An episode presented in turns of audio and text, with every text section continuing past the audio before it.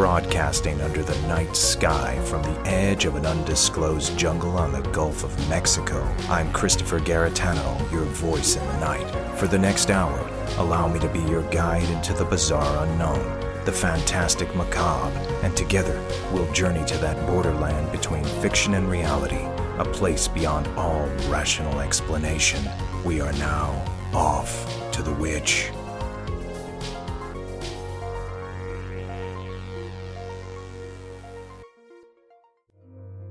Frontiersmen are not, as a rule, apt to be very superstitious.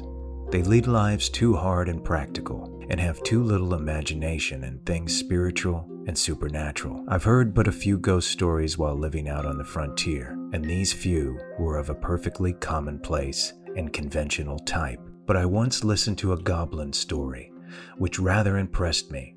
It was told by a grizzled, weather beaten old mountain hunter named Bauman, who was born and had passed all his life on the frontier. He must have believed in what he said, for he could hardly repress a shudder at certain points of the tale. That was from the Cowboy Land chapter of Theodore Roosevelt's memoirs, The Wilderness Hunter. It was in regard to a frontiersman named Bauman that told him a story over a campfire while he was on a buffalo hunt. It was Bauman's story that impressed Roosevelt, and as a documentarian of his own life while writing his memoirs, he wrote down his experience and his reactions to Bauman.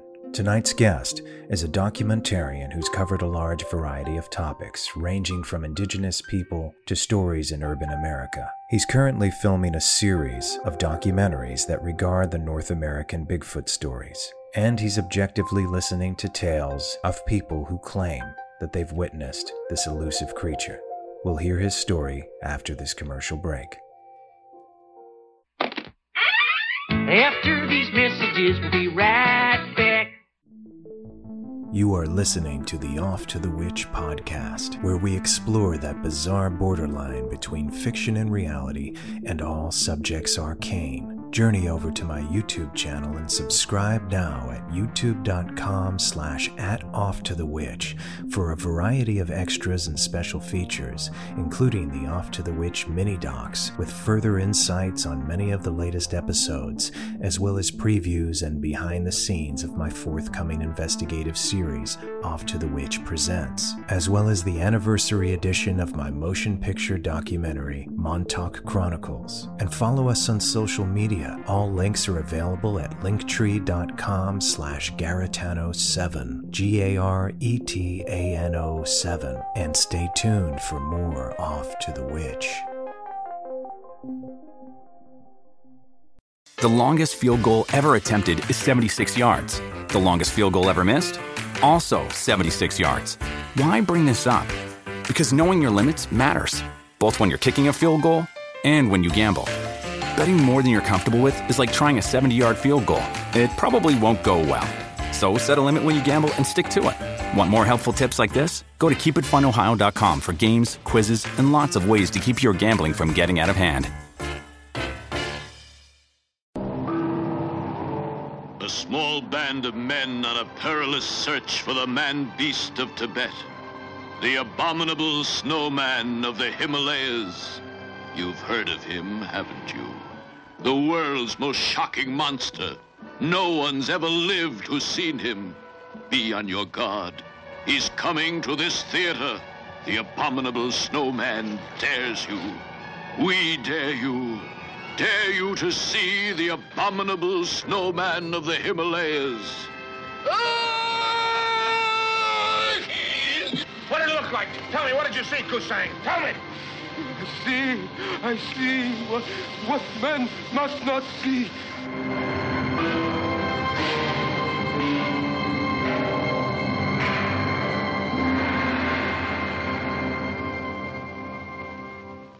They're after me. They know it was me that did it last night. They're after me. They're after all of us. They just killed McNee. Why say that? It was an accident. It's me next. They know it was me. Stay here. wait. Ed, I can hear you. He's coming. You've got to understand that isn't Shelley, it isn't anybody. I can hear his voice. It's in your own mind. It's just happened to me, too. Warning only those with stout nerves and strong hearts should risk seeing the abominable snowman of the Himalayas.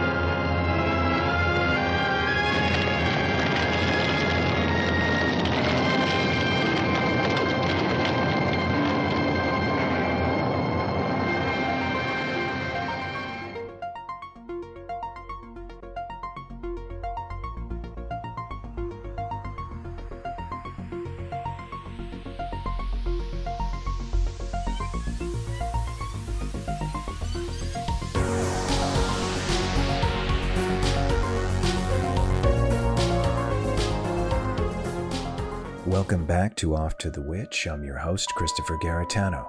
And tonight's guest, Erik Swanson, has been a documentary filmmaker for the last 20 years. And he recently chose the subject of the North American Bigfoot.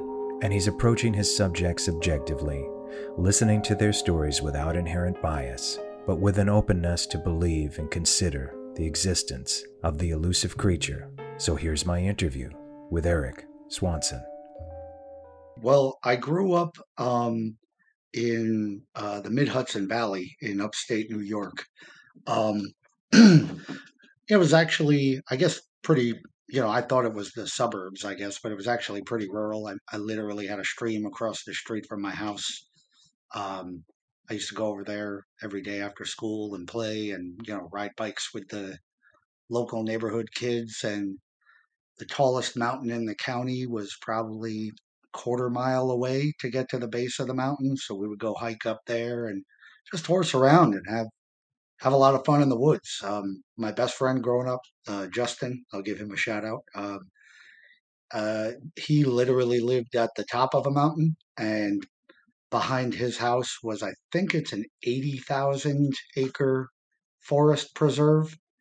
And, you know, he and I are both still huge fans and have a great love of the outdoors and would just run around like nuts through the woods as little kids, not even thinking. I mean, we were we discovered these caves behind his house one time when I was a kid.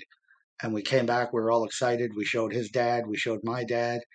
And the first thing out of their mouths was, Well, you can go in there now because it's the winter. And luckily, there's no bears in there. But in the summertime, you got to watch out for rattlesnakes. We were just dumb kids, didn't even think of that sort of thing. That climbing into a cave might not be the smartest idea, you know? So, in other words, you grew up like Huck Finn and Tom Sawyer. I mean, honestly. well, yeah, we were both uh, very freckled. I mean, that, you know, that's, and that's a wonderful way to grow up. I mean, I, I wasn't upstate New York, but I still hung out in the woods a lot. And in your case, there was a, again, you just said there was something to the tune of what was it, eighty thousand acres or more, right? Yeah, in one of those preserves alone. So in that time, and all that time out in the woods, and I'm sure you had a fascination with the subject at hand. Um, did you have the subject of the the Bigfoot or the Sasquatch in your mind when you were out there playing in the caves or in the woods? Um, no, I mean honestly, not that I recall. You know, we were you know, had active imaginations and would, you know, play make believe and run around and, you know, it sounds silly, but you know, we would find like the perfect stick and, you know, like sword fight with it and use it as a cane and bang trees with it. Just, you know, being little kids and horsing around. Um, you know, I was always interested in Bigfoot and all of that, but as a kid, I didn't realize that there were sightings of Bigfoot outside of the Pacific Northwest. Um, you know, I knew there's a couple of waterborne cryptids here in New York. There's one called Kipsey that supposedly lives in the Hudson River, and another one called Champ uh, that supposedly lives in Lake Champlain. So I knew of them, and I would, you know, kind of keep an eye out for them when I was near either the river or the lake or out on a boat or something. But uh, yeah, I mean, for the most part, you know, we were we were just horsing around, and honestly, we were causing such such a ruckus and making so much noise that you know any animal was going to know we were there long before we ever got close to it. Sure. So you were just, you know, having your any any typical young boy in those situations having your adventures, and that's what you were interested in. Uh, but you did hunt when you were a kid, correct?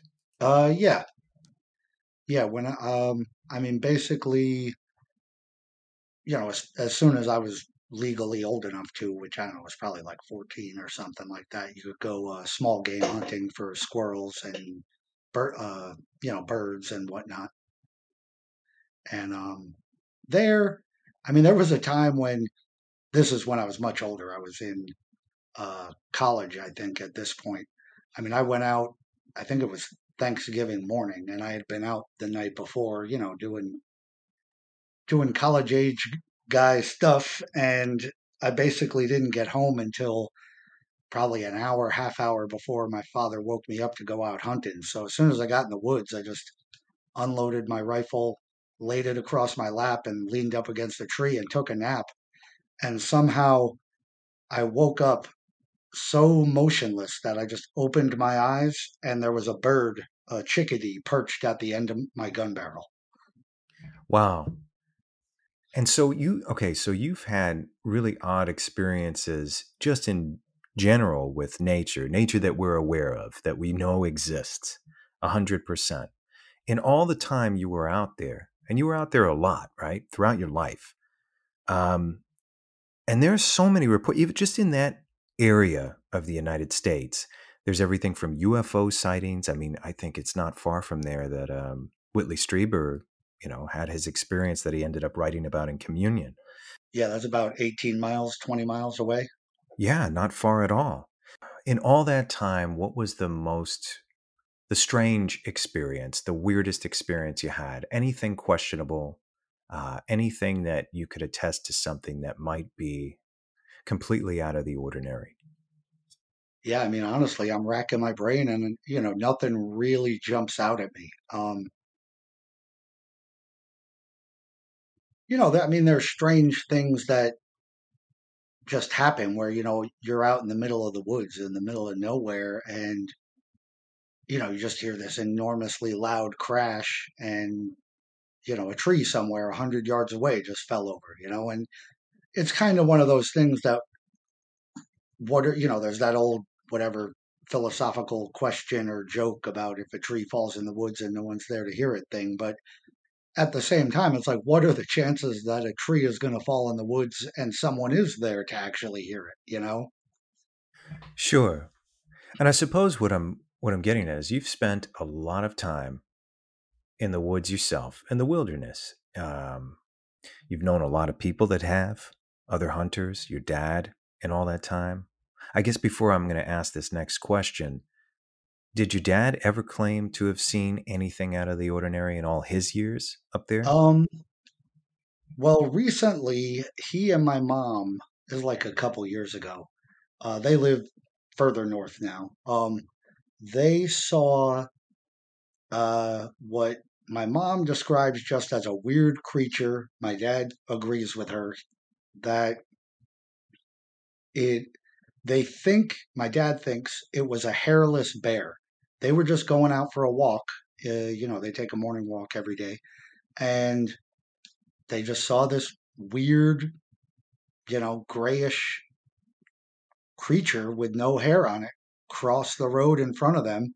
And if I remember correctly, it was like down near one of the neighbors' cabins for a little bit, and they could see it and you know they just didn't know what the heck it was and i like i said they you know my dad speculates that it was probably a bear infected with mange which um you know is from what i understand and what i've read is actually a very it's very common but a very miserable disease that usually you see it in coyotes around the hudson valley. Um some of them are just really sickly looking and the best way to describe it is that if you look up the photos of that alleged chupacabra from Texas about 10 or 15 years ago, that was a coyote infected with mange. And you sure. know, when, you, when you see an animal that's typically covered in hair and it has no hair on it, it looks very strange and, and unnatural. Okay, and this is this is leading into this this question that I'm about to ask. And so in very modern times, there was it's it's so weird how far removed from nature a lot of people are. They don't live in it. They don't visit it frequently. And so there was a zoo, I believe in Southeast Asia, I think. And the incident at the zoo was that a very particular breed of bear was standing upright and everybody including a lot of extremely intelligent people on the internet declared that this was a man in a suit. And looking at it, okay, and I'm not an expert in bears, immediately I knew it was a bear. Like you can just see the muscles move. You can see that this is a real animal. How could anyone doubt this?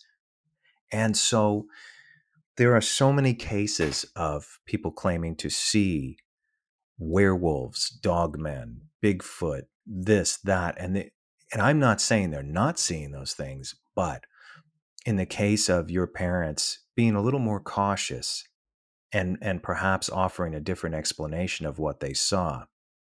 Because someone might cut in if they were telling that story and say no no no that was the dog man.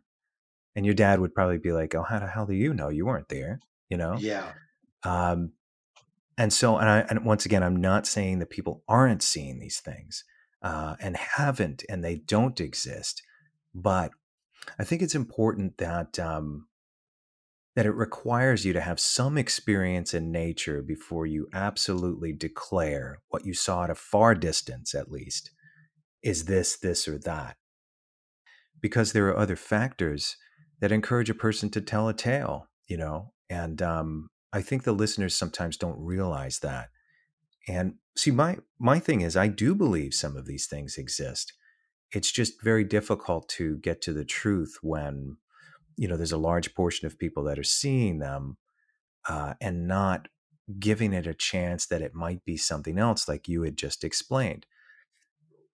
Do you feel that people who haven't been in the wilderness and have almost zero experience out there might mistake any of the normal things you've heard a tree falling coyotes leaving the den whatever any variety of things that might be very strange to someone who doesn't go in the woods that much do you think that it's why is it that people might jump so quick to say it's something weird or something mysterious Well, I think for one um, one thing is that if people aren't spending a lot of time in the woods, they don't realize how common a lot of animals and strange sounds are. Like if you if you go out in the woods um, an hour before sunrise and just sit there, like most people do during deer season, most hunters do during deer season, you're going to hear every creepy, weird sound you've ever heard. You're going to hear what sounds like tree knocking or this weird creaking sound or this eerie um, howl. And then once the sun comes up, you're going to look over and you're going to be like, oh, okay, that knocking sound is those trees over there banging against each other in the wind. The howling is the wind blowing through those rocks, and the creaking is the tree off here to my left, you know? And I often wonder, um, you know, I've read a lot of accounts or or heard, uh, I guess read is probably the correct word. Um, a lot of accounts of certain behaviors that are kind of attributed to Bigfoot or Sasquatch, whatever you want to call it. And some of them, I would love to speak to these people to be able to myself to be able to ask them some follow up questions because some of them I think can be explained by ordinary animal behaviors that folks are just not necessarily aware of. and do, and and do you feel that addressing that is actually healthy and might advance people more towards uh, discovering something new if it is out there than keeping it stagnant and allowing every little story to come through and be shared. I mean, I, I believe in listening to every person, no matter how outrageous the tale. But when it comes to this stuff, some of the stuff seems so obvious that it could have been uh, a variety of things that you're used to out in the wilderness, because there are people who spend their lives out there and never see a thing but then they're hearing a lot of these stories like hey man i hear i hear bigfoot knocking and it's like wait a second you know i can bring in five guys that hear that same noise every night and they know exactly what it is and it's it's not bigfoot you know Yeah. a funny story about that. Um, two of the folks who were in my skunk ape video, uh, the the older couple who I shouldn't call them older, the Ron and Lori who uh, asked not to have their faces shown, they they just love the wilderness and um, they have had a, a bunch of very very bizarre encounters. Um, I actually spent some time with them up in uh, Whitehall, New York, uh, in July, and got to hear a little bit more of some of their experiences. Um, But the funny thing is that they they're just out there trying to enjoy nature and yes, hoping that they encounter something strange or seeing what they encounter. But that's not what they're actively doing. And they kind of became part of the Florida Bigfoot community because other folks were out in the swamp that they hang out in and they ran into someone and according to them this guy was they were like what the heck are you doing out here? In the middle of nowhere. They wanted to make sure the guy wasn't lost because they typically don't encounter people out in the middle of uh, the swamp. The guy said oh i'm looking for bigfoot. What are you doing? And they were like oh yeah us too. And you know like they're keeping an eye out because Lori has had a Bigfoot sighting and they've both had a lot of strange encounters that they can't quite explain, but that's not necessarily why they're actively out there. And um, I mean, they've told me stories where they'll hear knocking off to their left when they're just sitting out in the middle of the night in the dark, just hanging out, enjoying nature. And they'll hear tree knocks off to their left and look over and see people you know, several hundred yards off with their headlamps on. And then they'll hear another group off to their right tree knocking and they'll see those people's headlamps on. So it's like there's certain areas that I guess around the green swamp, I think it is, are so popular with Bigfooters that sometimes they speculate that these people are actually tree knocking and howling back and forth to each other. And the, and and that's where trouble comes into the forest you know it's um because i think it's worth just there's so many wonderful uh, stories and accounts that were either recorded or written i mean even going back way back to uh, i love theodore roosevelt's observation of someone he claimed that he had a conversation with on a, I believe it was a buffalo hunt okay but this guy was recollecting, his name was Bauman, and he was recollecting something that happened years previous. And the story's horrifying. I love the story, but it's such a random thing for Roosevelt to have written in his memoirs that have nothing to do with the paranormal. He even sets you up for it and says, I'm not one to believe in this stuff, and neither are frontiersmen. That's they typically don't really care about any of this stuff. But I have to tell you this story. And he tells the story of Bauman telling him a story uh, over a campfire uh, just after supper. And I know you know this story. And, um, you know, Bauman's, he was a trapper and his buddy was killed by whatever this thing was. And it was stalking them for two nights. Real creepy stuff. And so those stories go way back. And it's like, I, I love stuff like that, you know, because those are the movies I grew up with. And these, I, you know, these, these spooky stories give me a thrill. And I think that's the main reason why anybody got into this stuff. Then there's another, you know, people have personal experiences that they swear. There are, have been hunters like yourself, there have been outdoorsmen that have seen these things and said, No, man, I've seen bears with mange. I've seen this. I know what I saw. And so those intrigue me. And then you have so many other people like the you, you know some of these characters that are out there howling at each other and tree knocking to each other. Um, and I think that's what gets in the way of any kind of progress, if if that's what this is, to find find out what this is. Now you have a background, a long, you know, background and evolution in movie making and documentary filmmaking. It's lasted many years. And so can you tell me a little bit about what you've covered before you decided you were actually going to cover the topic of Bigfoot. Uh, yeah, sure. I um, I mean, I, I'm kind of all over the place with my interests, and uh, like to just learn about um, various topics and film them, and kind of share that with other folks. I I kind of started off the first, I guess, real thing that I made um, a not real thing, but kind of straight up documentary. It's more like a ski film, um, just exploring kind of people's love of skiing and snowboarding. And uh, part of, you know, one of my favorite segments from that film was actually exploring the old uh, historic ski trails from like the 1920s in the Adirondacks in New York. They're some of the oldest ski trails in the country back before there were ski lifts or anything like that. Um, And then I've done um, several interviews uh, slash short documentaries on uh, where I interviewed Andean shamans from uh, mostly from Ecuador. I have a few um, ladies who work in the witches market in Bolivia that I need to finally get around to editing. Um, I've done a bunch of history videos um, about kind of historic forts from everything from Castillo de San Marcos in uh, St. Augustine, Florida, uh, Civil War fort in um, Fort Pulaski in Georgia. Uh, I made a feature length documentary about the siege of Fort William Henry, which is a French and Indian War siege made famous by um, basically being the backdrop to the story The Last of the Mohicans.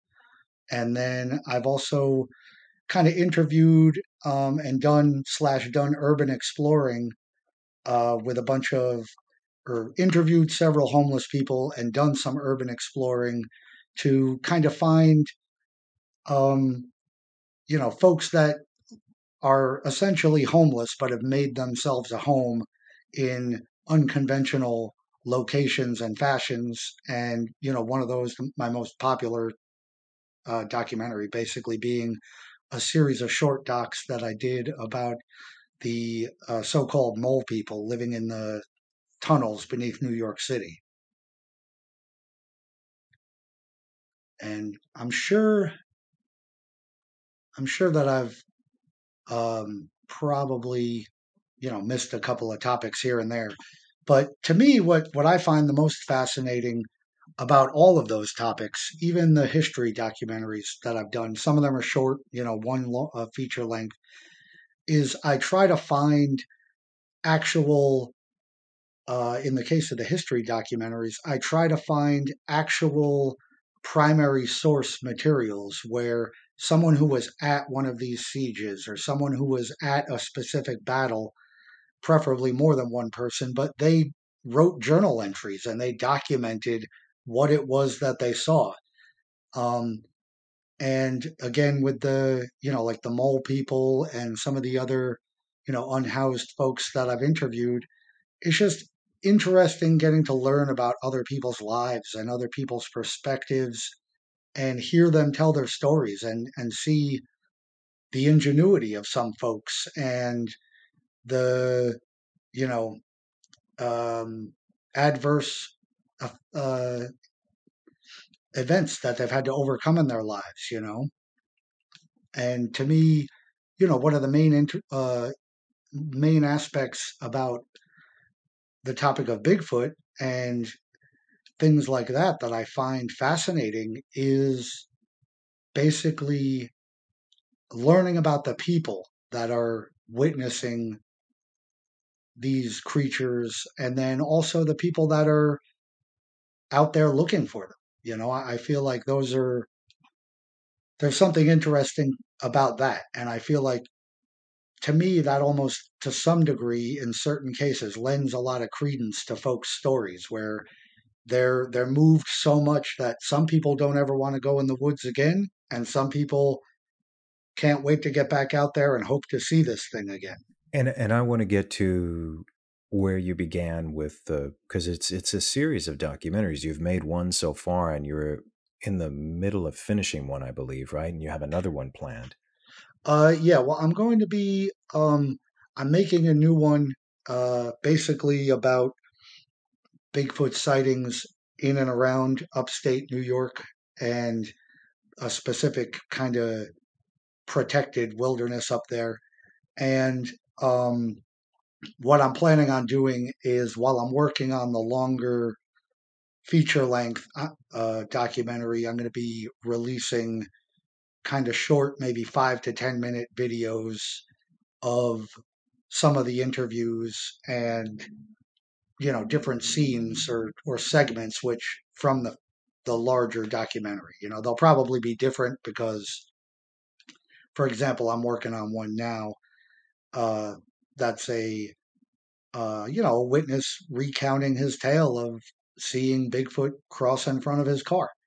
And, um, I may actually even break out and do you know, one or two additional t- documentaries, not necessarily, you know, they'll be maybe 30 to 40 minutes long because there are a few encounters or clusters of encounters that I just I find super fascinating and want to spend more time with. For example, this gentleman that I was just referring to, uh, who saw a Bigfoot cross the road, within about two or three miles of his sighting, two other guys also had sightings roughly around the same time. Those are the stories that uh, intrigue me because I believe a lot of people throughout history have seen these things for sure. And, um, you know, it's about sifting through. I think a lot, the subject matter has been quite saturated with uh, maybe network TV taking advantage of it and capitalizing on it. And hey, well, that's their business and all. But it does have an effect overall uh, on actually, um, I think, exploring the best of the stories because they don't seem to have taste for that or they don't seem to have the the radar for that. They just mm, you know they just want to keep hashing out episodes. So i think it's refreshing that someone like yourself who has covered a large variety of topics before this that really had nothing to do with the subject is finally taking a look at it and that'll offer a much stronger uh, display uh, for the audience. So, where did you? Where was it? What really intrigued you to start? What made you? Because uh, you know, I know you were interested in hearing their stories, and you're you're interested in hearing directly from the people. And I think a lot of these documentaries or these documentarians do. That's they want to hear stories. But what was it from your perspective after being affected by other subject matter?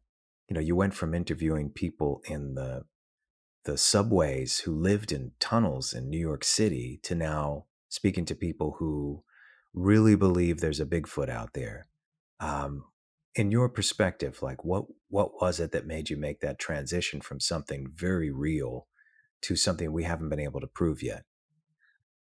Well, um, I mean, I can't exactly put my finger on it, but uh, part of it, I would say, actually, is since you mentioned the mole people, to a lot of people, and myself included, you know, living in New York State, and then I lived in New York City for quite a while as well. You, you, the mole people is an urban legend. It's something that most folks don't actually think is real. And one day late at night, I was heading home from work and standing on a subway platform, and I saw a guy jump down onto the tracks sling a bag full of whatever, his belongings over his shoulder and just start walking down the subway tracks. You know, he wasn't a worker, he, he didn't have an orange vest on or anything. And I was just like, oh my goodness, the it turns out all of those urban legends were actually true. And, you know, then it, it led me to go and try to uh, explore and find some of these folks. And, you know, I was fortunate enough to be able to do that and interview them. And I was just blown away that um you know this this idea of there being an actual kind of quote unquote society loose society of people living beneath the streets of New York was actually real.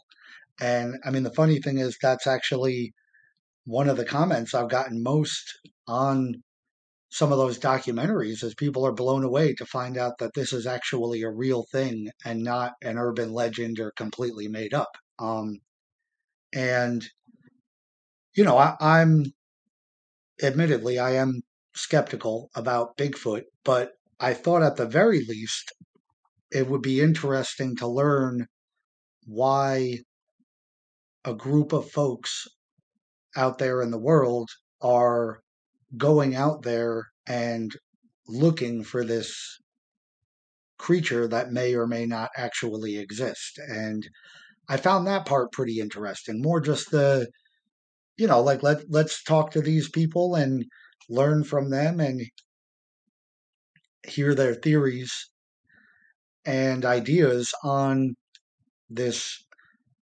you know, cryptid cryptozoological animal that again, most most folks think doesn't exist. You know, I also um, wanted to explore the idea of it being in Florida. You know, I, I happen to be traveling to Florida anyway, but um, it's kind of one of those things where, you know, when you look at if you look on Google Maps and you look at Florida and you look at um, like the Ocala National Forest or the Everglades or the Green Swamp, you know, you look at that stuff from a satellite map and those areas are enormous. It's not hard to imagine that there could be animals hiding in there that people are not seeing on a regular basis. Of course. And, uh, you know, there are a variety of so called cryptids uh, sightings throughout history. Uh, let's just say in North American history, all kinds. I mean, there are lizard monsters in the jungle and all this other stuff, you know. Um, I mean, right out of Creature from the Black Lagoon. And I wonder sometimes if, is it, is fiction informed by things that people have really seen? And now there seems to be, and I'm not sure why, maybe perhaps the, because the world is in such turmoil and that we've been able to prove that there are some serious conspiracies happening, you know, that it, it sparks the mind to be open to just about anything at that point. And there seems to be a willingness and an opening of the mind to much more elaborate concepts.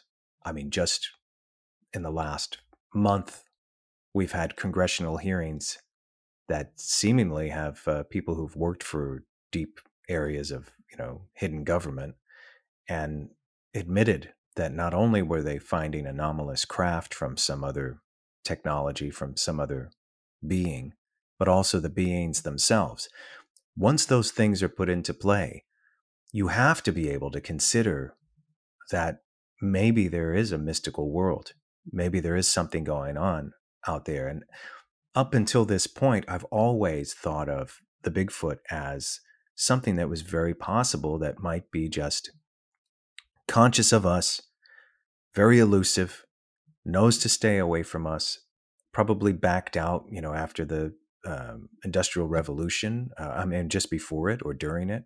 Uh, there were wars going on, civil war. They were just slowly moving into deeper areas of the wilderness. And that seems reasonable uh, that they did exist and they still do, and they just keep their population control down.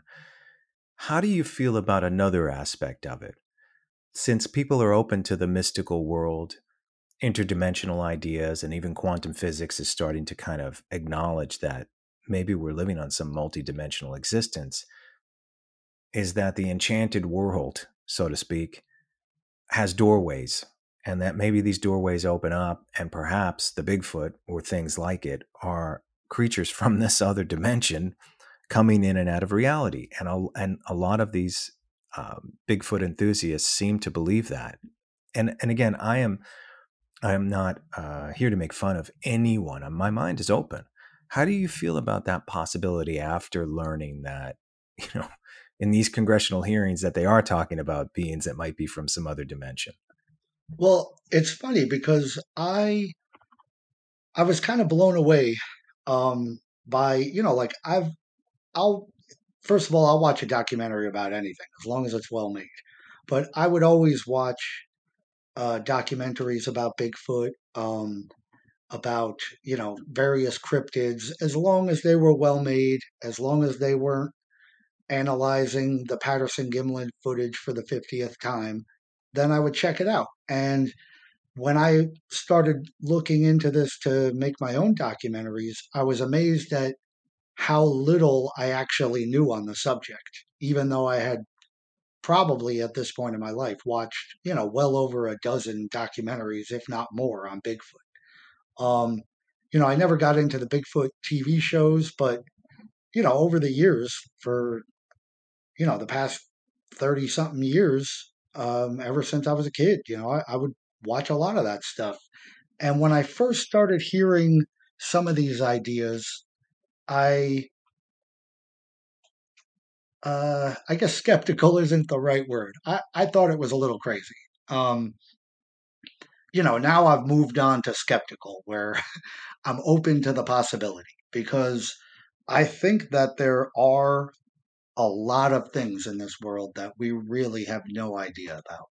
Um, everybody either has an experience themselves or knows someone very close to them that they trust where something as simple as um, you know you you could be going for a walk and for whatever reason you just don't feel comfortable on the side of the road that you're on and you go to the other side of the road and next thing you know you see some crazy driver swerve up onto the sidewalk because they're texting or doing who knows what and then you know if you had been standing there you you wouldn't be here today.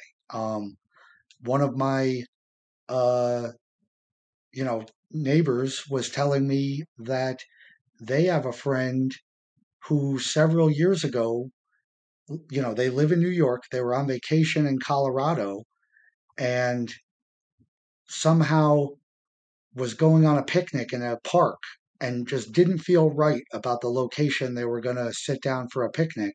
So they moved about a quarter mile away to a different section of the park, put the blanket down, sat down, and this gentleman felt something sticking into his backside, reached down, and it was his daughter's college ring that she had lost like six months earlier and was afraid to tell him that she had lost it because he bought it for her. You know, it's like that. There's all sorts of bizarre encounters like that. And, you know, I know of several others that are much more fantastical that I've I've heard, you know, essentially people having um for lack of a better description, kind of a ESP connection. You know, not not like you see in the movies where they're having entire conversations without speaking, but you know, someone calling out someone else's name while they're in a meditative state and the other person hearing that and recognizing it. And, you know, I've had both parties acknowledge these things to me and I believe them, you know. Um, so the more I've thought about these ideas and about portals and whatnot, and then like you mentioned with the UFOs, I mean, to me, I, I think you're crazy if you don't believe in UFOs. Um, I, I feel like there's so much evidence. It's so absurd to think that, you know, when you look up in the sky, all of those stars, I mean, just take Orion, the constellation Orion alone has what, like seven stars in it. Who knows how many planets are revolving around I think it has more than seven stars because of the arm. But anyway, who knows how many planets are revolving around each one of those stars? And very likely could have some sort of life form on it, you know? Um, so to me, I, I mean, I'm even more open to the idea, you know, I know it, it is, it sounds nuts, but like maybe Bigfoot is a UFO, is an alien. How do I know? I have no idea, you know? Sure. You know, the fan, fantastic world that we grew up watching in, in movies, uh, you know, everything from, uh, from epics like Lord of the Rings, okay, to the never ending story, all had mythical and mystical beasts. And every culture around the world has them from dragons to unicorns to all this stuff. And imagine all of that is real either at one point or is real now in some other existence. And that is where we're channeling this stuff. But if you were to offer, let's say, a more realistic explanation as to why no one's been able to truly prove that the Bigfoot and things like it are real, can you offer some other scenario outside of the mystic that we might be overlooking and that might make some sense, some grounded sense and not to dismiss the mystic i'm just saying is there is there another explanation as to why no one's been able to really prove it yet? Um well i mean there's there's sections of this country still like here in new york you know most people think of times square and manhattan and basically once you get out i don't know we'll say 20 miles maybe maybe a little more outside of New York City, I mean, you could probably walk through the woods from Westchester, which is the county just north of uh, the Bronx. You could walk from Westchester basically to Canada with only having to cross a few roads. You know, it's not impossible for animals to to be unnoticed. Um, I mean, I, I've I, I have a you know a game camera that just for my own amusement I put out in my backyard to you know like watch the groundhogs and whatnot, and I was super surprised to see uh, last summer at 5 a.m. pretty much every morning before the sun came up there was four or five deer hanging out in the backyard, and you know this is a, a small city where I live. You know it's not it, it's basically a large town, but still, you wouldn't think that these deer are hanging out in the middle of town and, you know, they can just walk probably a quarter mile to a small patch of woods, woods, a half mile to a mountain, you know, or maybe a mile to the mountain. But, um, you know, they're, they're all around us. They just know how to, known animals are all around us. They just know how to avoid us. So if you imagine a you know large primate of some sort um, that is intelligent, you know, more intelligent than a deer, more intelligent than a raccoon, which you also very rarely see. It it very likely could know how to avoid humans and where to go to do that. You know, there's I mean, probably many, many, many millions of acres in this country still that are protected national forests or just protected wildlife reserves, forest preserves, state parks, and some of them, yes, they have hikers and stuff, but very few people venture off the main trails. And there's probably locations I would be willing to bet here in upstate New York that certainly there hasn't been a human being in probably a hundred years, if ever. Wow. And so in that in that case, then it is possible that the the explanation and this this creature that people have been seeing for so many years around the world is more grounded, is of Earth, and that it's aware of us and that it knows how to hide and keep its population down and is uh, perhaps not too far from our intelligence however it would be a creature that would never fit in you know uh, and maybe it knows that and maybe it's always known that and wanted nothing to do with us uh, for good reason yeah well i mean for the the documentary that i'm working on now i you know, researched and found a bunch of old newspaper articles. I think the oldest one might have been 1818.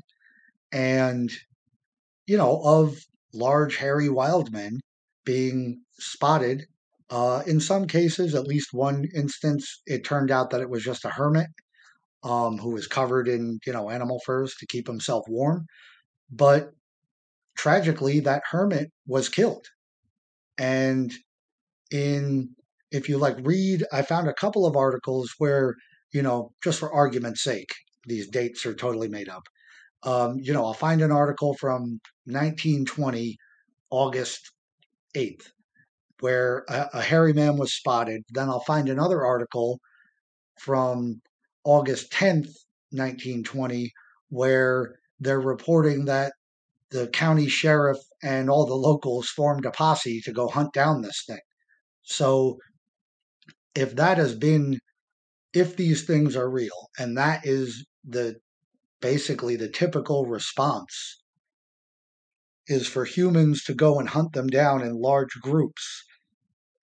Even if it is eight feet tall and this massively strong impressive powerful creature there's only so many humans that can fight off especially once guns came into the picture you know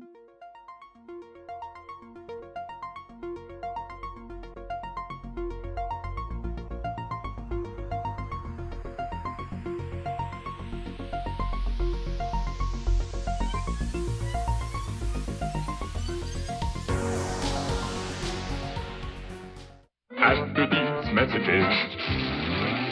We'll be right back. Hello, Sheriff. It's something terrible's happened. Another one of them preacher stories, only this one tops them all. It took off with his girl, he thinks. What do these creatures want? The only thing I can figure out is that they're a dying race. And they want to reproduce more of their own kind. We can live high on the hog for the rest of our lives. And all I want to do is get my girl back. I got guns and lights out in the car. Stop, stop! They're practically subhuman. Except they still look like animals. How horrible. That's my kid up there!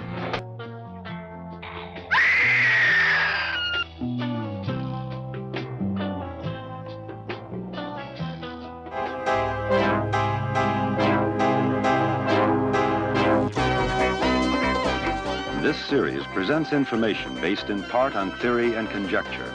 The producer's purpose is to suggest some possible explanations, but not necessarily the only ones, to the mysteries we will examine.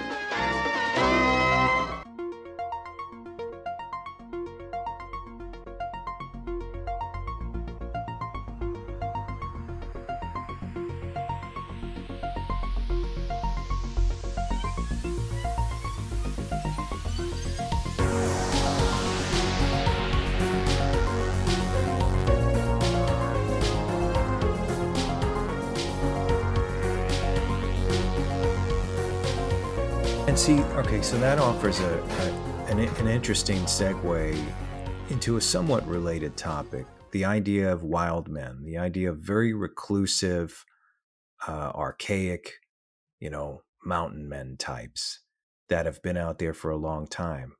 Now, there's those those missing four one one books, and th- those are very real cases where people are just vanishing, and there's some bizarre stuff that's happened those stories are chilling. They're they're terrifying. I spook myself out when I read them.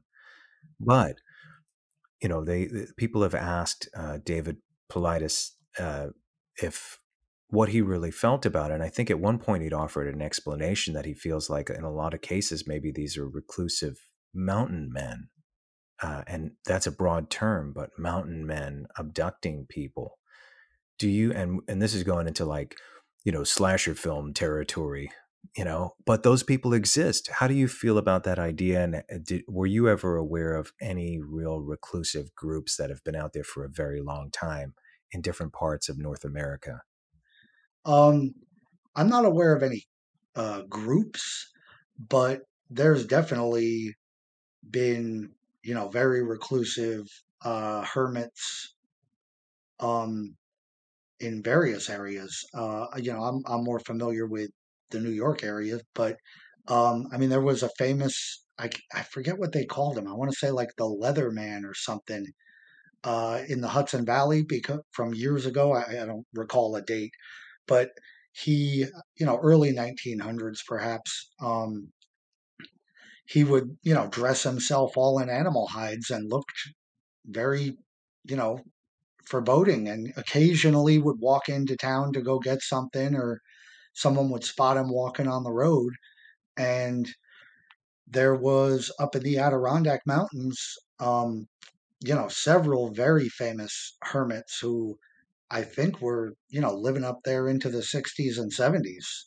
of you know the last century. So it's not this completely foreign idea. There are a lot of people who just for whatever reason just want to go and be left alone and you know live off the grid and live off the land. And i can easily imagine that if someone a young person an old person whoever if you're just walking through the woods you're going to be startled and you're not you're somewhere that you don't expect to see a human being or or a human shaped being. And in that instance I can easily see how perhaps some hermits have lent or been misidentified as, you know, what we now call Bigfoot. Of course. And do you think that some of these hermit types could be dangerous? You know, I mean, this is right out of The Hills Have Eyes or any numerous number of uh, slasher films in the woods stories that we watched when we were kids or still watch. Oh, uh, yeah, sure. Um, one story, one newspaper article that I found, the the guy I was telling you that they killed, uh, the cops and his posse. Um, it, it's a little hard to know. So this one, I I believe, was from 1932. Um, they they claim the claim is in the article that a couple of hunters approached this man's cabin, not noting knowing he was there, not realizing, and I, he either shot at them or attacked them in some fashion, and they ran off, came back with the sheriff, and then the posse killed him. Um, you know, who knows? This could be. I mean, it happens all the time nowadays, where you know somebody somebody gets killed, and you know uh, and a gun or a knife gets planted. So, who I'm not certainly not uh, dismissing the idea that that might have happened back in the 1930s as well. But this guy also, you never know. He might have he might have actually attacked them. Maybe, for lack of a better term, he lived isolated for so long that he became essentially feral. And that's you know, and that's the thing. There there might be a series of feral people out there in the night they could be rather large people and maybe covered in hunted furs. You know, you don't know. And um, like you had said earlier, I think maybe seeing something like that in the middle of nowhere is quite jarring. Also, you know, you have generations of young people right now that are going out into the wilderness to film themselves for like TikTok and you know these modern apps and stuff and some of these are you know pretty young girls that I, I know of a couple that would just go out by themselves in the middle of nowhere and i think that's a big mistake um, you know you're you're a target and some of them have gone missing. And so i suspect sometimes that we're dealing with humans taking them you know because uh, everyone's so quick to say oh you know she was abducted by a bigfoot. It's so mysterious. And it's like did you ever think there might be reclusive people out there or some really sinister people who watch TikTok and see these people broadcasting from the middle of nowhere and they just go out there and wait for them to show up. You know, um, they're like sitting ducks. And, uh, you know, our horror films have, have shown this for years. And I'm always fascinated at that stuff too, because I think it's a somewhat related topic. It's, you know, it's two different worlds. The wilderness is a very dangerous place. It could be a beautiful place, but if you don't know much about it and you enter it as an aesthetic, it could swallow you. You know, do you feel that way about it since you're somebody that's been out there? Oh yeah, for sure. I um I don't know, in middle middle or end of July, I was out um I went out, you know, hiked out and did an overnight camp at a lake in the uh Adirondack Mountains. And um I I didn't take the main trail in. I uh, I'm actually I'm this lake is like an area where one of the folks I interviewed suspects Bigfoots live in the area, which is why I went out there. Um, and I'm actually I'm super familiar with the area, which is basically the only reason I went out there. I'm not really that interested in going out and trying to find Bigfoot, but this guy's one story has me intrigued just because of how familiar I am with the area. I, I've I've been going up there for years and hunting and hiking and you know backcountry skiing, all sorts of stuff. Um, and I saw bushwhacking, and basically it was super thick underbrush. So I would look for a game trail, and I'm following a game trail, and it's kind of nerve wracking. Like you know, I'm making a ton of noise. I'm carrying a backpack with you know all my camping gear, some camera gear. I'm you know, huffing and puffing because I'm, you know, not in as good a shape as I would like to be. And, but the whole time, I mean, my head is on a swivel because it's like I know and I saw, you know, bear scat, I saw moose scat, I saw bear tracks, I saw moose hoof print in the area on Memorial Day, the last time I had hiked up there before I knew that Bigfoot supposedly lived there. Um, and it's like I'm, I certainly don't want to run into a bear, but I'm, I was actually more nervous about running into a moose. I mean, they're just these enormous, massive, like 1,200 pound, seven, eight foot tall animal, possibly larger. And, you know, from everything that I know about them, um, they can be a little unpredictable and a little curmudgeony, you know. You certainly, from what I've read, you don't want to run into one during their mating season, you know. And thankfully, have, have moose been known to kill people? Uh, that I'm not sure of. I wouldn't be surprised. Um, but uh, I, I mean, I know of instances where they've did done seven, you know, several thousand dollars worth of damage to people's pickup trucks when they're in the road and the guy in the pickup truck blows the horn to get the moose out of the way and the moose just lowers his antlers and you know wrecks havoc on the on the guy's car. Wow. Okay, so in in the stories you've heard so far or even read, what would you say is the most convincing Bigfoot story that you've and it could have occurred anywhere around the world, but what is the most convincing for you and why? Hmm. For me, I'm going to say two different stories that I heard. And both of the guys, the one guy, um, you know, was an outdoorsman, d- did a lot of hiking. I I don't know if he was a hunter or not. I imagine he was, um, or is still. He's still alive. Uh, and then the other gentleman is definitely a hunter, and he actually his sighting he had while he was going out hunting. And both of these guys, part of what they weren't really sensationalized. They were like most wild animal encounters, you know, like typically if you see um, a wild animal in the woods, like a, a large animal, we'll say like a deer, a fisher, a coyote. Coyotes can be a little curious, but still they'll they keep their distance and you see them because they have already started moving to get away from you. You know, like they it's a it's amazing how well they blend into the surroundings. And you know, certainly uh, the one sighting was the guy down in Florida, the other sighting was a guy here in New York. And both of those locations have such thick underbrush and understory with ferns and palmettos in Florida um, that something could be 30 feet away from you and you could completely miss it and not see it. And so both of these gentlemen, their encounters were just, they stumbled upon something.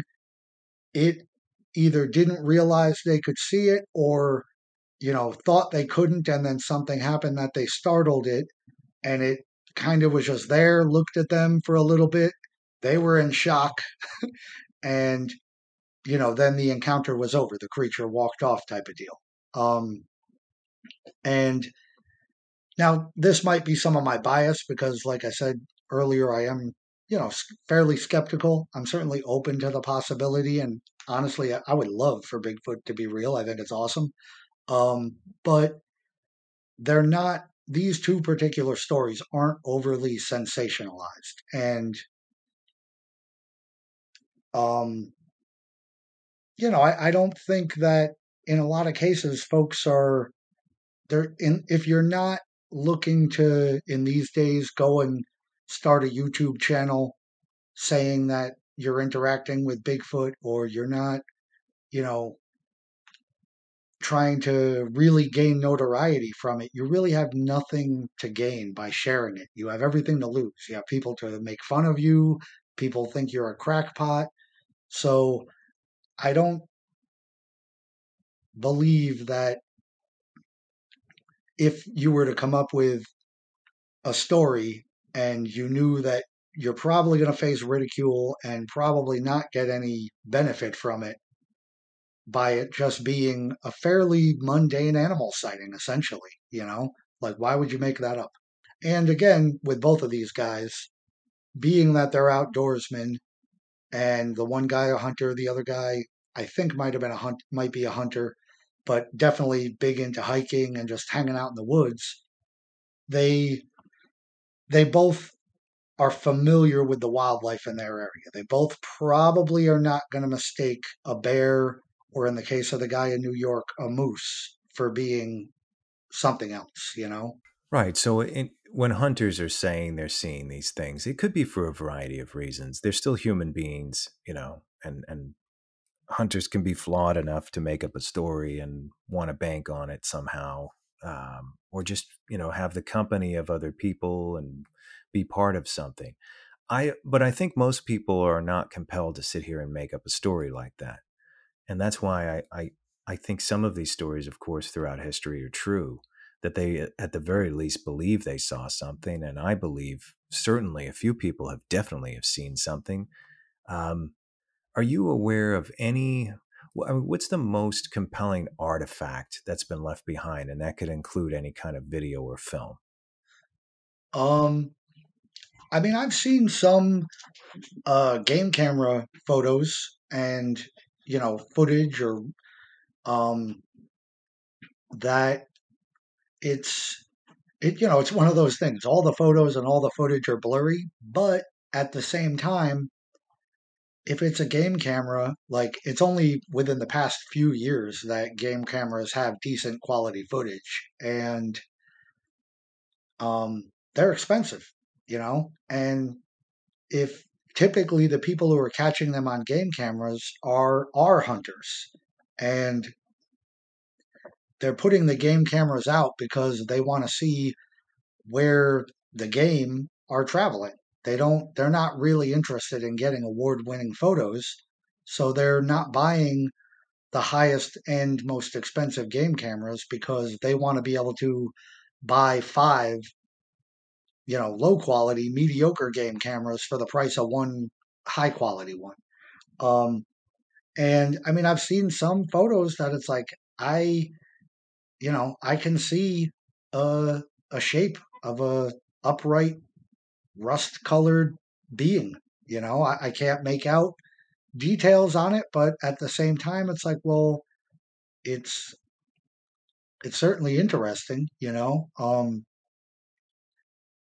I've seen footprints. You know, I've seen a couple of casts of footprints. Um, I find I, I, certainly find that interesting. You know, some of them are large, uh, but all of it is you know, it's kind of who knows. I, I think in the case of like what what I find really interesting is where they find footprints and people have sightings where there aren't any black bears or any moose, something that could be potentially mistaken for as a Bigfoot due to its size. And with the footprints, because black bears a lot of time, their front paw and their back paw will both step roughly in the same area and leave an impression that looks like a larger footprint than what it actually is. So, you being a critical thinker, uh, and you're further removed, your passion is in documentary movie making. You know, I know that perspective. I've approached things in the same way. I there, I have my opinions about things and I have my beliefs, but it never gets in the way of me um, being objective, you know, and and and also uh, having a critical eye for things and listening and allowing the audience to make up their own mind. But if someone were to say to you, could and and with your expertise and your experience in life, you could lend to this. If you were to set up uh, an ideal situation to perhaps find something in terms of the Bigfoot, right? If you had unlimited resources and anybody any expert that tracker you know military guys whatever you needed how would you how would your dream configuration look what would it consist of for a hmm. hunt oh wow um that's an interesting question i uh honestly i think i would keep it super low key you know um, I, I would be curious to. I don't know enough about um, like drones with thermal imaging. I would certainly be curious about that, but I would need to know can they detect thermal heat signatures through a really thick canopy of leaves? Um, if so, it would be cool to to have that. Um, but it, again, it would need to be, you know, how high can this thing go, and can you still hear it? Because if you're, you know, if you hear the familiar buzzing of a drone flying overhead, you're going to spook a lot of animals. Um, so I would say, honestly, I would, I think, is a wild guess, but you know, after talking to people who have seen these things or are people who definitely have their theories, I would go to an area um, where there's been perhaps multiple sightings um, that aren't too outlandish or sensationalized. And I would only bring a small handful of people and, and just hang out, you know, and and maybe you know set up kind of a, a I guess a base camp thing, or maybe do a long through hike of over a period of days where it's like you know you're hiking I don't know two three miles a day, setting up a new camp, and then going out and exploring until you're too tired to do so anymore and going back and sleeping. Maybe you hang out there for two days and do that, and then pack up and you know move on another two or three miles. Um, I just think that you know you can ask any deer hunter, and it's like all summer and early fall. They're seeing deer everywhere every time they go in the woods. And then all of a sudden, deer season opening day shows up, and you know, you would think deer didn't even exist because they're so hard to find. you know, like I think when you when you see a real animal, a known animal, um, it it's all up to chance, and it's not as easy to even see known animals as as people seem to think, and certainly not rare animals like the you know the snow leopard. I believe in the Himalayas is a perfect example. You know that thing has only been those animals have only been photographed or filmed a handful of times, you know, and we know they exist. Sure. And even, you know, um, Dian Fossey's exploration of the mountain gorillas, didn't it take her seven years or something like that to find them or some, some enormous amount of time and research and spending a lot of time in the jungle, she finally found them. So I don't I don't think it's that far fetched that these things are smaller in terms of their population and number and that they're very elusive and they're aware of us. That that would be the real explanation for it. Because other animals who are a little more uh, unaware, maybe not as intelligent, are still elusive and know how to hide from us. So imagine something that has a heightened intelligence, maybe closer to us, and just they just know to stay the hell away from us. I, I think that's a, poss- a strong possibility. Um, there are so many things, unanswered questions. I hope I hope you find some answers and at least some really intriguing stories that haven't uh, been explored. Because I think I wonder, have there been more Bigfoot reports now, let's say in recent times, the last 10 years, more than ever because of these television shows, because there's so many of them and there's there's so many people telling stories and the internet, of course. Are, are there more Bigfoot reports than ever? I do think that there are. Um, it it's interesting because I do. I even saw myself uh, how how easy it would be to kind of give in to the power of suggestion. You know, like um, when I was mentioning earlier about the lake that I hiked out to, I had a, a couple of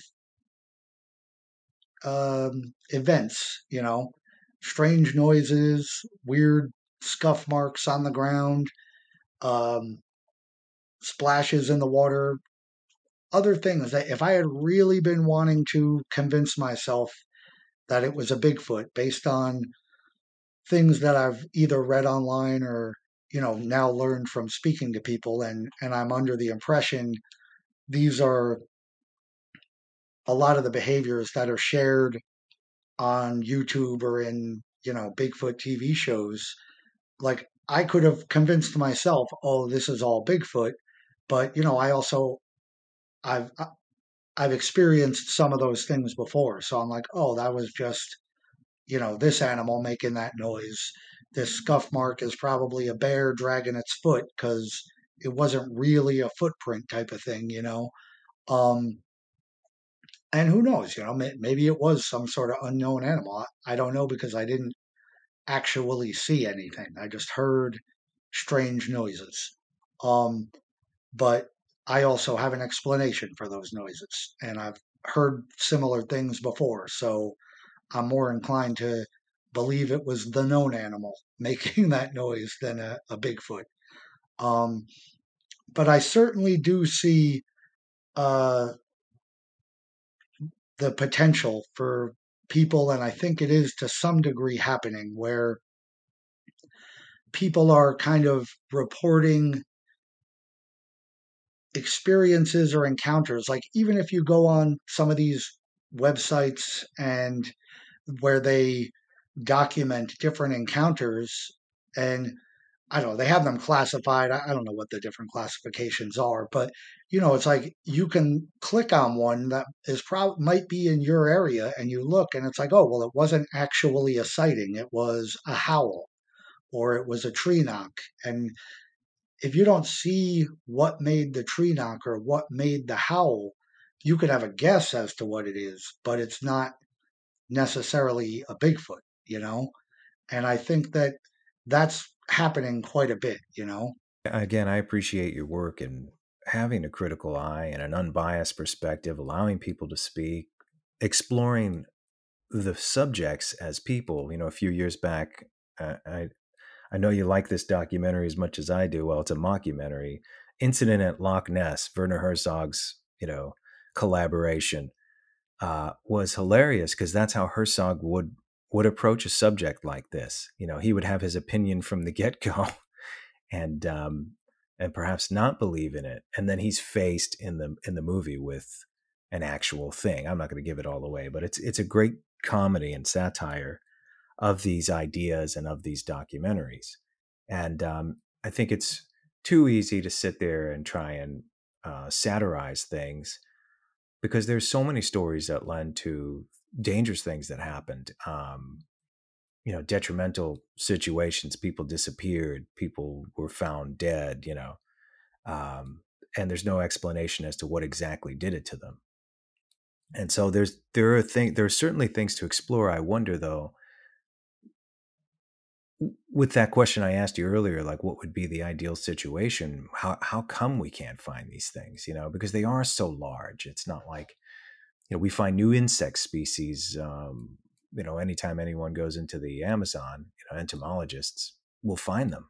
Uh, they'll find different lizards and and um, amphibians, and but finding a, a giant hominid should not be that difficult unless there's just so few of them in existence.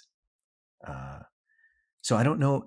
What I'm getting at is I don't know if a great effort has been made to actually find them. You know, they have these shows, but they have to get in and out quick. They're never there for months. Are you kidding me? It's not like a National Geographic documentary where these guys are out there for a year. So these episodes are done very quickly, and to make it look like they're, do, it's made to look like they're making the greatest effort to find these things and sometimes it's it's clown world because you know there's people out there making duck calls and banging on pots and pans and drinking you know like running yeah. through the wood what what what if this creature's out there and it's elusive i'm sure you agree with me that it certainly does not want to be found yeah well and kind of you know again to loop back to that lake that i camped out overnight at you know i'll you know, maybe I'll go back there. I'll definitely go back there again because I, I, go there all the time. Um, but I won't necessarily go there again with the intention of, you know, whatever, looking for Bigfoot or hearing or um, waiting to see if I hear or see anything. Um, but I'll, you know, I'll just go there for a hike or, you know, during hunting season or you know, when the snow falls, just throw on some cross country skis and go take a loop back there. Um, but, you know, part of what interests me again with that is that it is an area I'm so familiar with and I've spent quite a bit of time at over the years that, and I haven't ever, I don't, at least not that I'm aware of or recall, uh, encountered anything or um, you know, seen anything that would lead me to believe that there was a Bigfoot living back there. Um, I I think that potentially, if this creature exists, if it's an actual creature, it's not an interdimensional being, or it's not a it's not what the aliens actually look like, and they don't look like the little gray men. Um, so if it's an actual animal and if it exists, you know, we as humans in general, but certainly here in the United States um, and Western civilization, are all, you know, quite arrogant and somehow feel that our continent is completely explored already. So, as you were saying, even though, you know, there are folks um, on TV, folks in their own free time, uh, going out looking for these creatures, it's not to the same degree that people are going into the Amazon and discovering animals. You know, just last year there was, I think, I don't, I don't remember the name of the animal. Uh, some small carnivore, probably roughly the size of a raccoon, discovered and shape of a raccoon, um, discovered in the Amazon uh, just last year. That you know, it's like a subset of some other species type thing, but it it had never been seen before. Um, there was some two or three years ago, some giant, I think, salamander or something discovered in the swamps near Florida. Um, I don't know how large, I don't recall. You know, giant salamander could be like a foot long, you know, doesn't necessarily mean it's this enormous monster. But um, you know, I think that in a lot of places, like yes, there are out there there are people out there trying to, you know, the DEC and wildlife management groups that are trying to, you know, track the number of deer in a deer herd, trying to, uh, you know, reintroduce wolves into certain states where they've been eradicated and things like that. Um, and perhaps those people, they might even be seeing things, but if they were, they're probably keeping it to themselves because they don't want to be ridiculed, which is a shame because it's like you would think those people, that's kind of a pretty credible witness, somebody who works with wildlife and is in the woods all the time, you know? But I think in general, you know, part of my theory or thought is that if there's something out there in North America, it could remain hidden just because people aren't looking for unknown species in North America anymore. Well, it makes sense. And then you have people that will see something and maybe they, you know, look, it's the minute you alert this frenzy of interest to uh, a, a, map to find one of these things, you're going to have people coming by the thousands, if not more, uh, looking for it. And it's going to be chaos. So I don't know. I think, like myself, I, I part of me believes it shouldn't be found. I, I prefer it to remain this elusive thing because it's like we know uh, there's enough credible stories out there and little shreds of evidence that keep us going along. And I think most people that like to explore it do not want it to be fully revealed because then that changes the whole thing. What does it become?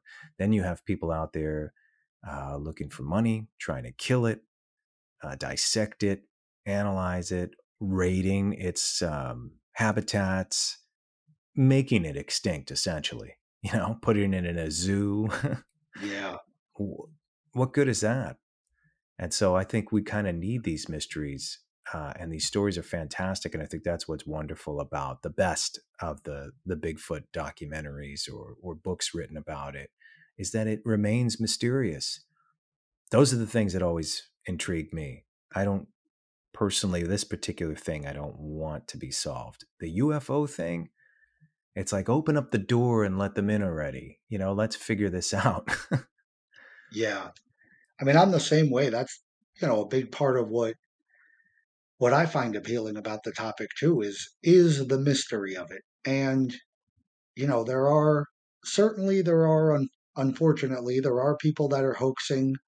There are people out there um, you know, who are just trying to monetize the concept of it.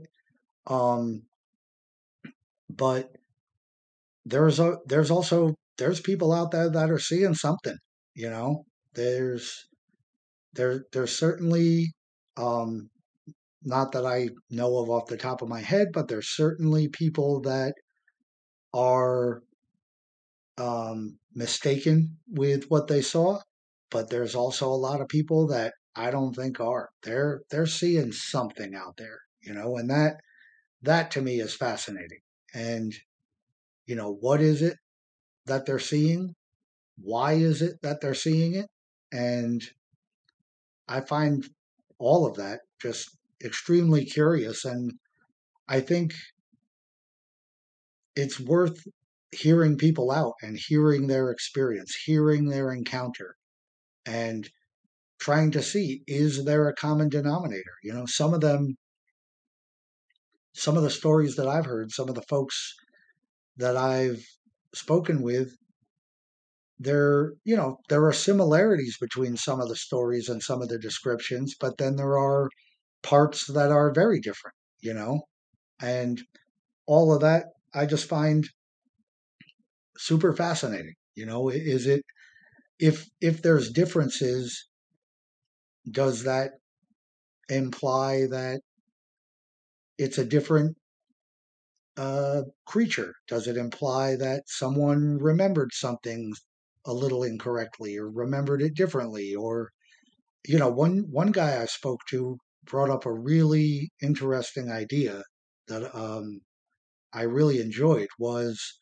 he was saying that you know he thinks that having a bigfoot encounter for a lot of people is a traumatic experience and i could imagine i mean if i run if i run into an eight foot tall hairy monster in the woods like i'm going to need to clean my shorts after that. That is going to be terrifying.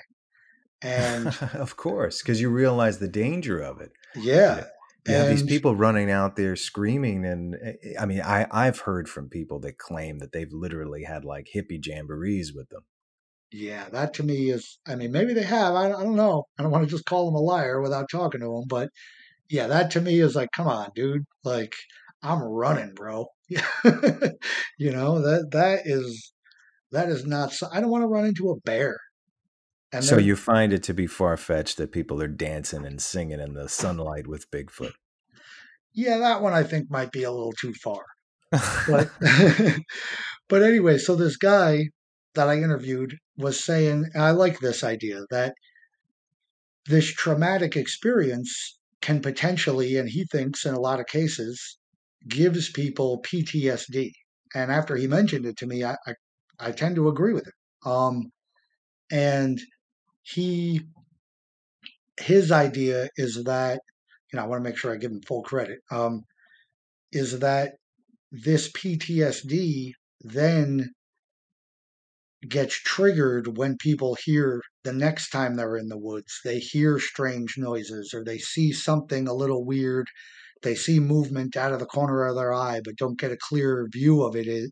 What it is, you know, it kind of triggers their and they relive their previous traumatic experience um, and then you know kind of start attributing other more commonplace occurrences to bigfoot um, or you know it can also be a reason why folks don't necessarily remember in intricate detail or why their you know, they saw the creature and then it all of a sudden just disappeared. It's like, well, you know, in a in a heightened state, you don't some people don't remember everything. Your your brain just kind of shuts itself off to protect itself because you know, if you all of a sudden run into a Bigfoot, your entire worldview is just turned upside down. You know, your your brain doesn't know how to process that. So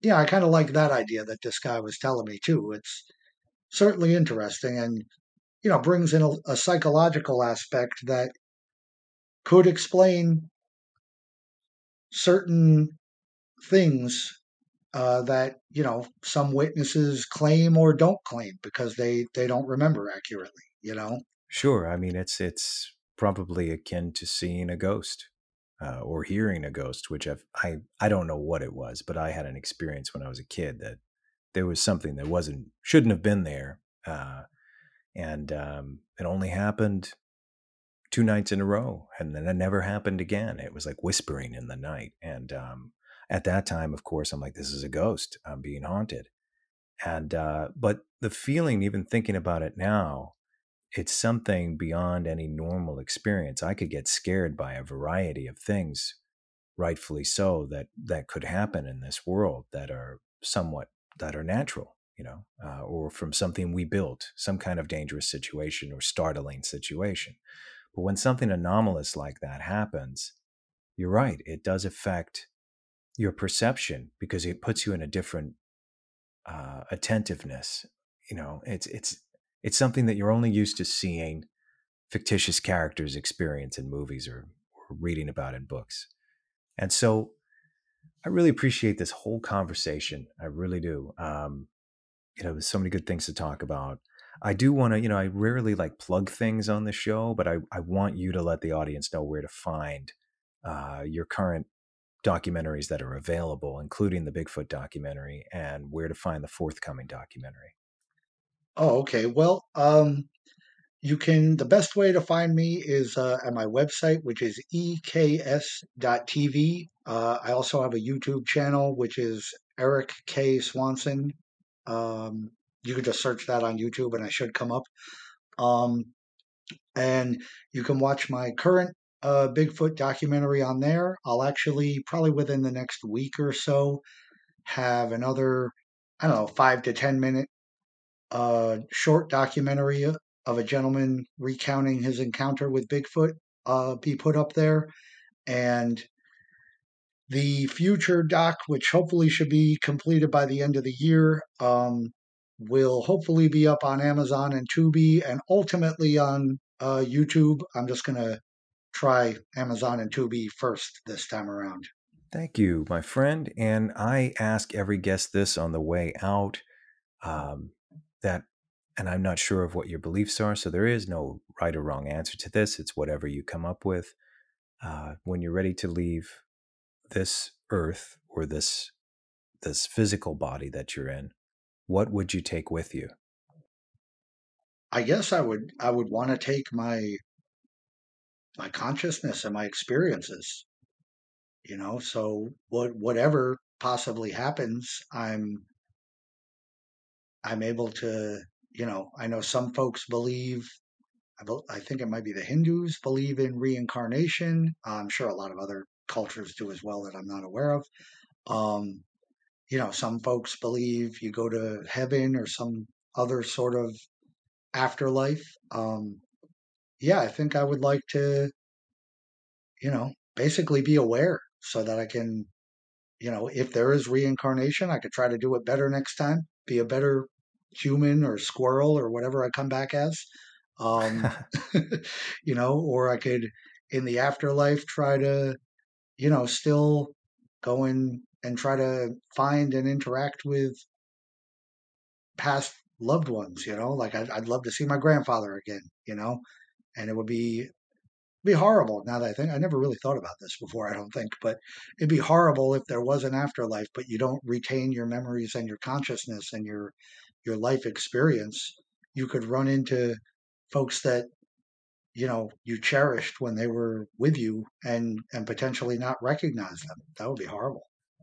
I agree. I agree. I don't want to be absorbed into some bright light and just become part of it. Screw that.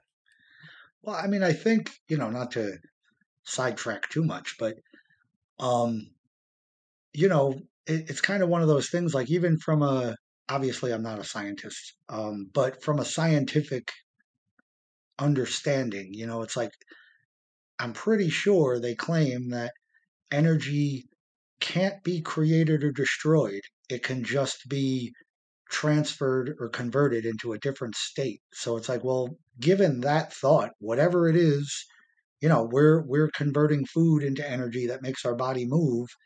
Whatever it is that is our soul, our life force, whatever you want to call it, that makes this entity known as Erik Swanson move, it's gotta it's gotta go somewhere. I mean, maybe it just becomes fertilizer in the ground for the next tree, but you know, it'd be cool if if it doesn't, if, it, if there's something else.